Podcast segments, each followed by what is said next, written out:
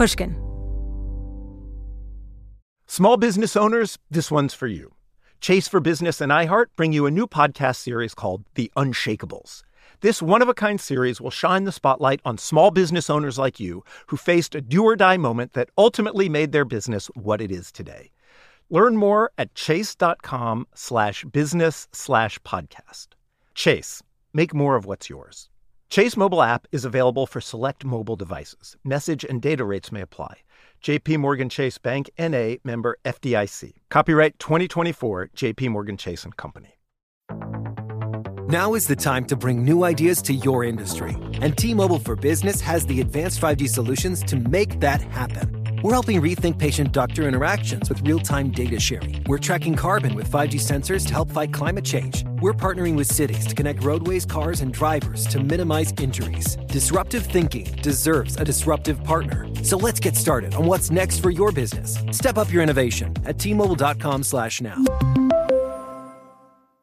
Farm to store in days, not weeks. That's 80 Acres Farms. Did you know most salads travel over 2,000 miles to reach your plate? But not 80 Acres Farms. Their crisp salad greens and herbs are food less traveled. They stay fresher for longer in your fridge. My salad lasts all week long, which means less food waste and easy meal planning. Oh, and did I mention there's zero need to wash these greens? Because 80 Acres Farms uses zero pesticides. Visit 80acresfarms.com to learn more and find their salads and salad kits at your local Harris Teeter. All right. Okay, so getting in, it's really, really low. Yeah. So what you want to do is actually. A friend of mine owns a Tesla Roadster, black, like the Batmobile. You can Okay. kind of slide in. Okay. Whoa. Slide in. Welcome to the Evening Rocket, a special report on the relationship between science fiction and Silicon Valley and the world of Elon Musk. I'm Jill Lepore. Okay, so that was the ignition. Yeah. All right, you want to go? Yeah, I do. All right. Let's go. Let's go. This episode is called Iron Man, and it's about the Tesla. I decided to go for a ride. So what I like about the car is it, it re- I really do feel like I'm driving a piece of art. Yeah. Wow! Oh my god! That's cool. A century ago, in the early days of the automobile, petrol powered cars won the battle against electric cars. In 1996, a few years before Tesla got started, GM developed an electric car called the EV1. California had just adopted a new zero emissions law. But then, after California revised that law, GM seized its fleet of EVs. All of them. Grieving owners held funerals for their cars.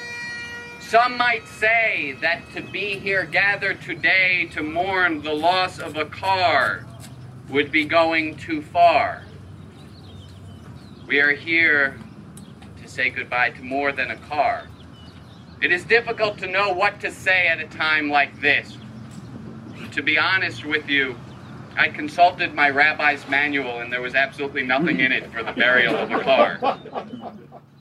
So when Tesla came out with the Roadster, these people who'd held those funerals, these people went nuts. The Roadster was sleek and fast. It had a range of something like 200 miles. True, it cost about $100,000. But that was supposedly part of the plan. Make electric cars sexy, sell a bunch to very rich people, and use that money to build a more affordable car. Hollywood A-listers signed up, as Musk told NPR. uh, George Clooney. There's the, the founders of Google, uh, Larry and Sergey. Am I- what's, what's his name? Oh, Flea oh, from Red yeah. okay. Yeah, Flea from the Red Hot Chili Peppers bought a car. Tesla, when it launched that first car, Tesla was a great story, something genuinely new. And not some ethereal thing like Facebook, a physical thing, an engineering marvel. But Musk was a better story. Young, handsome, dashing. Thomas Edison meets Henry Ford meets Elvis Presley, with a little Dick Cavett tossed in. Debonair. He'd already disrupted banking and aerospace, now the automobile industry. He wasn't just selling cars to celebrities, he had become one. Or no, or he was becoming something more. Here's how he talked about himself then. Uh, what I'm good at is, well, I think I'm good at, at inventing solutions to problems. Things seem fairly obvious to me that are clearly not obvious to most people. So, and I'm not really trying to do it or anything. I just just seem like I don't know. I just like see the truth of things, and others seem less able to do so. Elon Musk was becoming a superhero.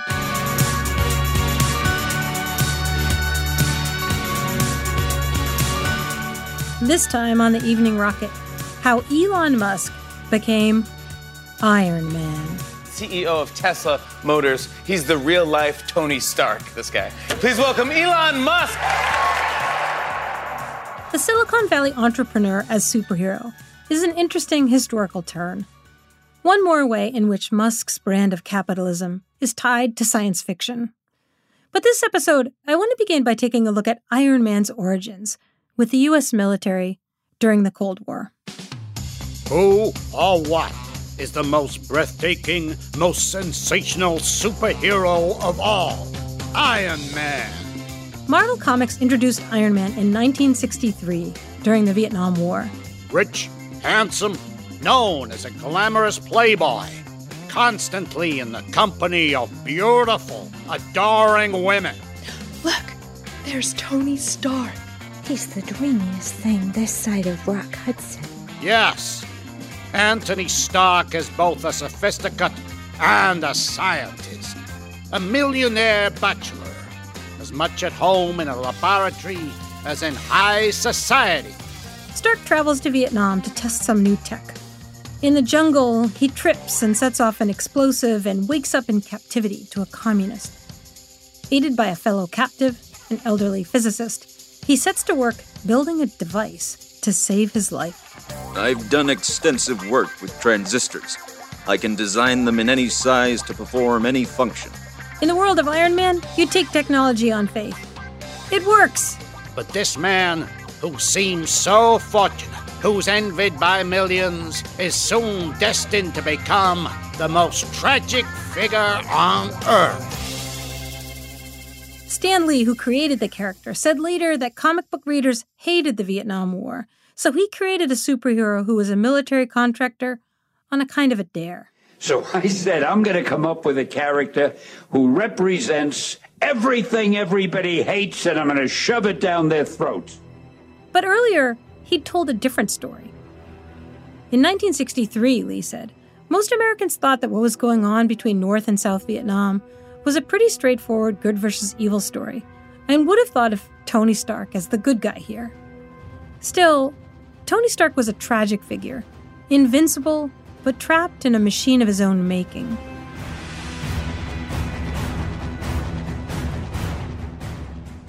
In 2008, Marvel reimagined that tragedy when it brought out what would become some of the highest grossing Marvel superhero movies of all time the Iron Man franchise, produced by Paramount and starring Robert Downey Jr. Tony Stark. Visionary. Genius. Today, Tony Stark has changed the face of the weapons industry by ensuring freedom and protecting America and her interests around the globe. The Iron Man films were written by a guy named Jon Favreau. While Favreau was developing the character of Tony Stark, he met with Elon Musk. At age four, he built his first circuit board. At age six, his first engine. And at 17, he graduated summa cum laude from MIT. Musk received delivery of the very first Tesla Roadster in February 2008. Jon Favreau bought a Tesla too.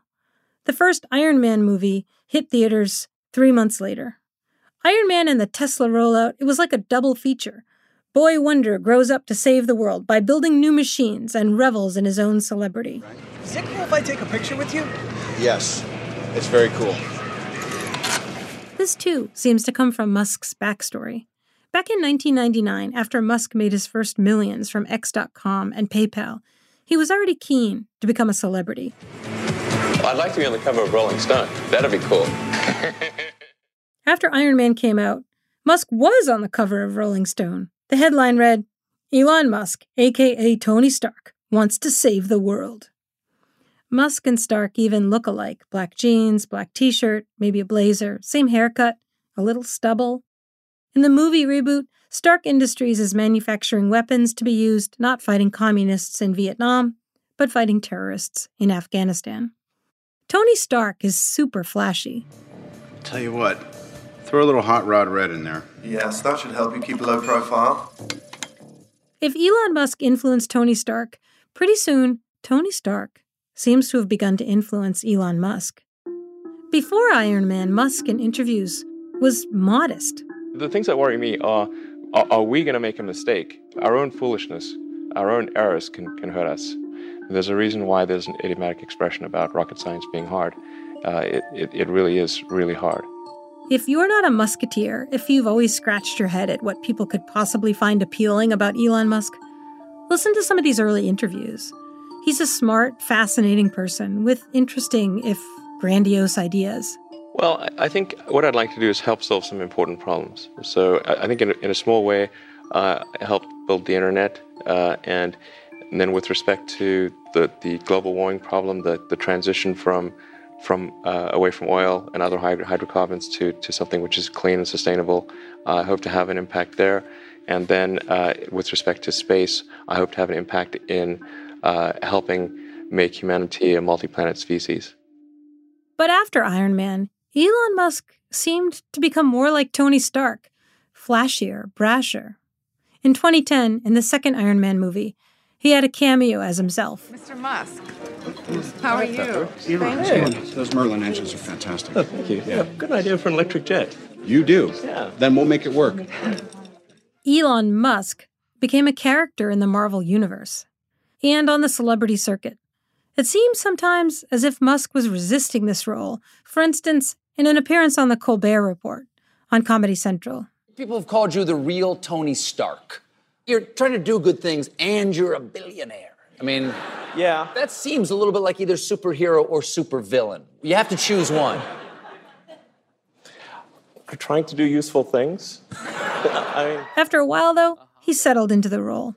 Okay, I am Iron Man. Uh, but, but eventually you can transform Mars into an Earth like planet. How would you do that? Uh, you'd, you'd warm it up, drop thermonuclear weapons over the poles. You're a supervillain. Still, I think there's another way to look at this transformation. Maybe Elon Musk becoming Tony Stark had been Tesla's plan all along. Science fiction as a business strategy. You have to drive it. I'm not really a car person. I'm more of a bicycle person. Yep, just Okay. push foot on the brake and push D. Okay. But when I went for a ride in my friend's Roadster, I'll admit I was super excited to take a turn at the wheel. It's so low, it Yeah. literally feels like you're on a It is. roller um, coaster track. Yeah. Well, did you ride go karts as a kid? Yes, it's, It's, like, a riding a go kart. it's a high-end go kart. Yeah. I think it's a good way to Like think a of really, it. really fun go kart. Yeah. Driving the Roadster was a blast, but I wanted to learn more about Tesla's history. So I called up Ed Niedermeyer, a longtime auto industry analyst and author of Ludicrous, the unvarnished story of Tesla Motors. I think a lot of the very earliest investment in Tesla was not really an investment in Tesla, it was an investment in Elon Musk. Musk didn't start the company. The earliest news stories about Tesla didn't even mention him, or else they talked about him only as an early investor.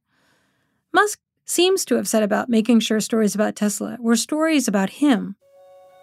In 2006, on the Tesla website, he posted the secret Tesla Motors master plan, a clever manifesto that explained the company's strategy. Build sports car. Use that money to build an affordable car. Use that money to build an even more affordable car. While doing above, also provide zero emissions electric power generation options. But it was also a very canny bit of self puffery. Call it the secret Elon Musk master plan. He introduced himself this way My day job is running a space transportation company called SpaceX, but on the side, I am the chairman of Tesla Motors. And in 2008, when both Tesla and Iron Man made their debuts, Musk left the conventional mold of the Silicon Valley entrepreneur behind. He moved to Los Angeles, which is also where Tony Stark lives. In 2009, one of the guys who started Tesla sued Musk for, among other things, slander and libel. He said that Musk set out to rewrite history by claiming he'd founded or created the company. The suit was later settled out of court, in a resolution that acknowledged five co founders of Tesla, including Musk. Meanwhile, though, Musk's PR stunts generated just the buzz the company needed. A big part of Silicon Valley is not just making money. Another big part of it is the idea of changing the world and making things cool. The reality is that the, the reason Tesla is here today is because Elon Musk is a remarkable storyteller. In some ways, what Musk was doing, a man becoming a brand, is an old game. Colonel Sanders is Kentucky Fried Chicken. Lloyd Grossman is his line of sauces. And then there's this guy. Trump steaks are the world's greatest steaks, and I mean that in every sense of the word. But Musk did something different. Musk, as Tesla, was irreverent, and he was witty, ironic, whip smart. The cheekiness of Musk's online persona was new then, even if this voice has since become ubiquitous online. Tesco's sassy Twitter personality, say. Musk was sassy and messianic all at once, not the greatest stake in the world, but the stake that will save the world. Niedermeyer has gotten a lot of harassment for writing about Tesla. I've been labeled by the fans and, and the company itself as a hater or you know someone with potentially nefarious motivations for for writing about Tesla the way that I do. The reality is is I, I wanted the book to capture what I saw as the complexity underneath this very polarized discourse about it online. And I think that, you know, a lot of that polarization has been a, a conscious strategy. It's absolutely not a coincidence that this very polarized culture has has sprouted up around Tesla and that the fan culture, you know, people call it a cult. I think that Musk knows that if you can force people to either love him and trust everything he says implicitly or hate him and think he's a con man, more people will break his way. And so polarization is a strategic advantage to him. Musk has 55 million followers on Twitter. He has sued his critics. He has damned the media. His Twitter followers tend to gang up on his critics, especially when those critics are women. Musk is always getting into Twitter spats. It's strange. Why is this billionaire online all the time, tweeting belligerently about mostly nothing? Why does he need it? Ed Niedermeyer has a theory. Musk's fans need him to promise the impossible. And Musk needs them to give him adulation, even if he doesn't actually deliver on the impossible. He needs them to tend and, and nurture and grow. Again, what I think ultimately is the most important thing about Tesla, which is the narrative and the image. For Niedermeyer, this relationship is a consequence of the sort of speculative capitalism that involves more speculation than capital. It's a natural outgrowth of the venture capital culture of, of betting on the jockey and not the horse. You know, for a venture capital investor, you don't always have to build a really sustainably profitable business. What you have to do is make sure that at some point down the road, you can pass your investment off to someone who thinks it's worth a lot of money. Tesla almost went bankrupt in 2008, the year Iron Man came out. In 2009, it received a $465 million loan from the US government. It raised 226 million at its IPO in 2010 and in 2013 paid back its government loan 10 years early. In 2020, it had its first profitable year. But for Niedermeyer, the story of Tesla, which is one of engineering virtuosity and against the odds success, is also a story of precarity for Tesla and for Musk. Even as the richest man in the world, when he, you know, in those days that he is, his position has always been incredibly precarious. And it's because fundamentally, you know, a lot of why he's there is it's not just the the narrative, but but also it's it's his risk tolerance. He's an incredibly risk tolerant person, and um, you can look at a lot of, of different decisions the company's made and, and see that. And you know, with risk comes reward, but risk is also risky. As far as risk goes, the striking thing about Tesla to me is how Musk describes it as a company out to save the planet from existential risk. Buy a Tesla, avert human extinction. This year, on Earth Day, President Biden was at the White House chairing a summit on how to avert climate disaster, while Elon Musk was at the launch of a SpaceX rocket carrying NASA astronauts to the International Space Station. The astronauts drove to the launch site in Teslas. They each had their own SUV with license plates that read Reduce, Recycle, and Reuse.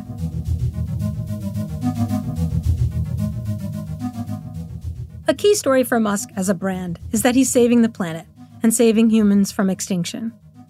But is he? Elon Musk is a really, you know, difficult one to parse. He's been very open in saying that, you know, colonizing space is in a sort of a survival strategy, which I think is a thought that has a weird amount of currency out there in the world. And when you think about it, you know, in my view, just just makes no sense whatsoever. Elizabeth Kolbert is a New Yorker staff writer who won a Pulitzer Prize for her book, The Sixth Extinction. There are a lot of these tech billionaires who are interested in space, obviously, as you know, and who obviously also see it as a big business. Um, and it's hard to pull that apart too, how much of this, you know, sort of space exploration hype, I'm going to call it, is on behalf of very potentially very profitable businesses and how much of it is really this kind of sci-fi um, you know escape from earth fantasy. I, I really don't know. So then why do you call it hype?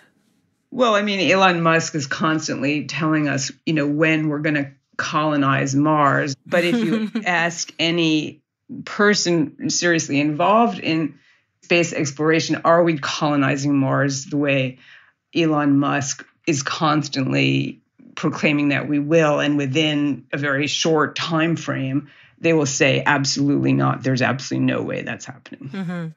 so then there's this other line of thought that I, I confess myself totally perplexed by which comes from the people who talk about human extinction scenarios and their calculation is sure there's suffering here on earth but if we don't go to other planets then humans will become extinct when our planet dies. And so, against your global suffering of people enduring poverty and disease, we count the untold numbers of our human descendants whose human potential will be lost if we don't go. Like, it's almost a kind of extraterrestrial economics. Have you encountered that existential risk argument? uh, every species that we have in the fossil record eventually does go extinct. I'm not really predicting, you know, human extinction here, but if you look at the record, it's it's it's pretty much 100%, you know, over time.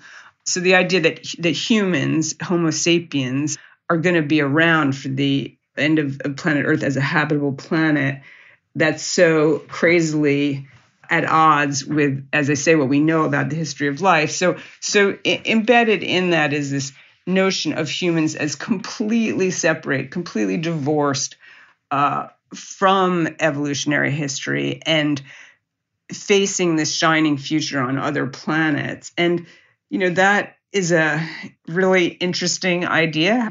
It's not one that I find very plausible. I called Kolbert to ask her about Tesla but we ended up talking a lot about SpaceX, since it can be difficult to pull these two visions of the future apart. What struck me most, talking with Kolbert were her observations about the internal contradictions of Muskism. Earlier this year, Musk announced that Tesla would accept Bitcoin from people to pay for their Teslas, and that Tesla itself had purchased $1.5 billion worth of Bitcoin. The price of Bitcoin jumped. Musk has been an incredibly avid proponent of cryptocurrencies. Bitcoin is uh, a terribly energy intensive cryptocurrency.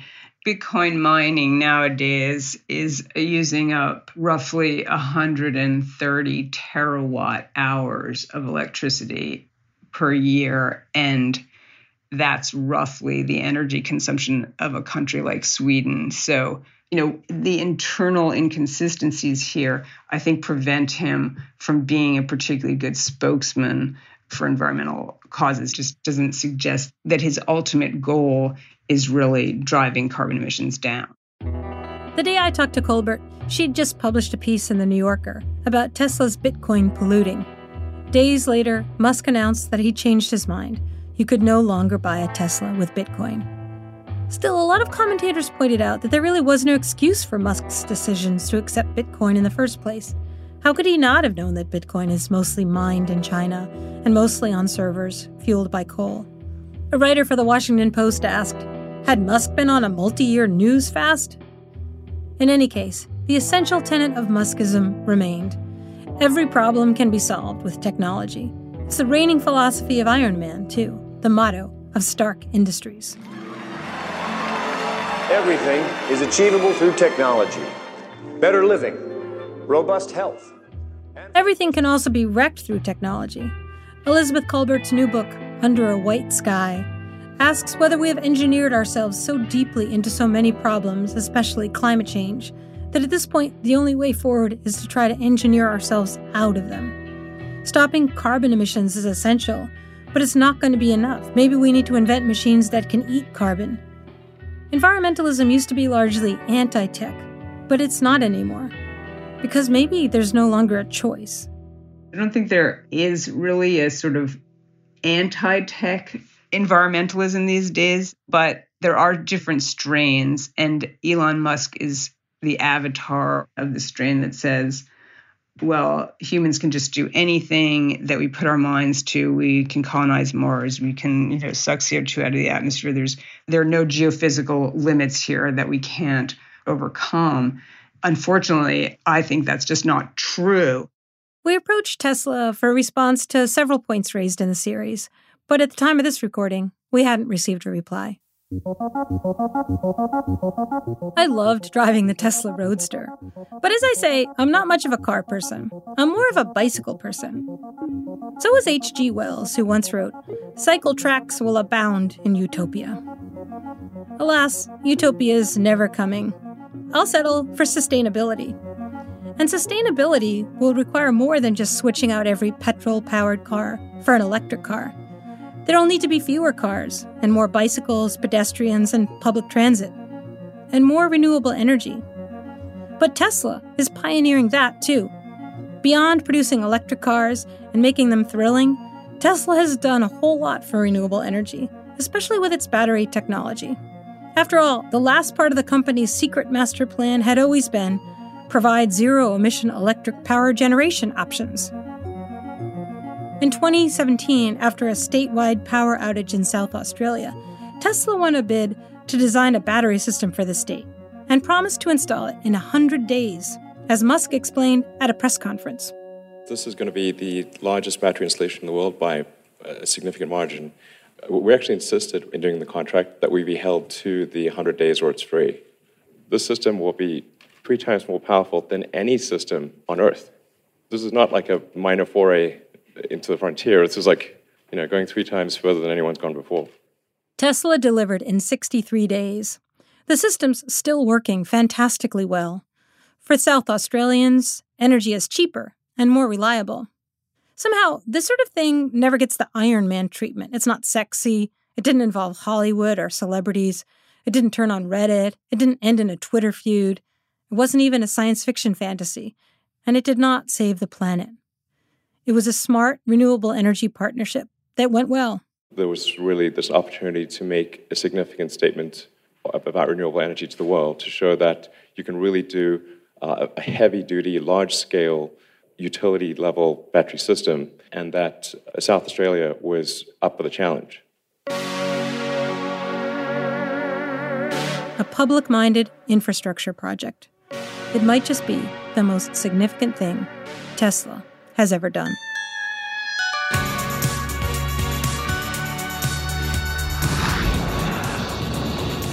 Next time on the Evening Rocket, we'll blast off to a different past, to the science fiction vision of the future that Silicon Valley left behind.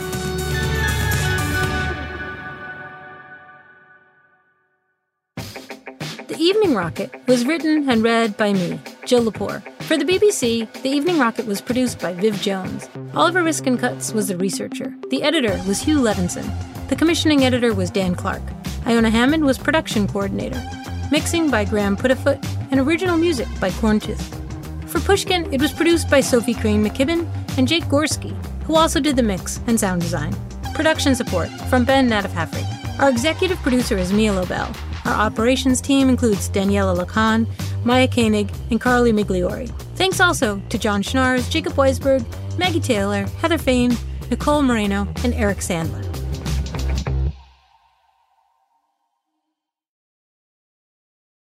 Does money stress you out? Let Facet flip your financial chaos into clarity. Finding Facet immediately put us at ease. Facet's innovative approach to financial planning ensures your money works as hard as you do, enabling members to experience the joys of having your finances in order. And that makes us Facet for life now, I guess.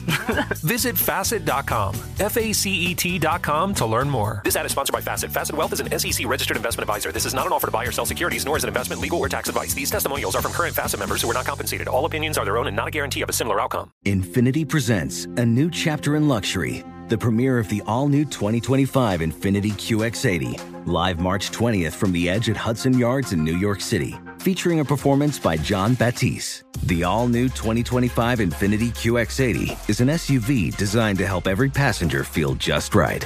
Be the first to see it March 20th at 7 p.m. Eastern, only on iHeartRadio's YouTube channel. Save the date at new-QX80.com. Don't miss it.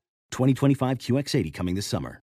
Ready to celebrate International Women's Day? M&M's and iHeart present Women Take the Mic, sharing empowering stories of women supporting and celebrating each other. And of course, there is a smooth and creamy companion for your listening pleasure, peanut butter M&M's, because they're just another way to help treat yourself in situations where you deserve a little added delight, like listening to your favorite podcast. So savor the deliciousness of peanut butter M&M's and spread some positivity.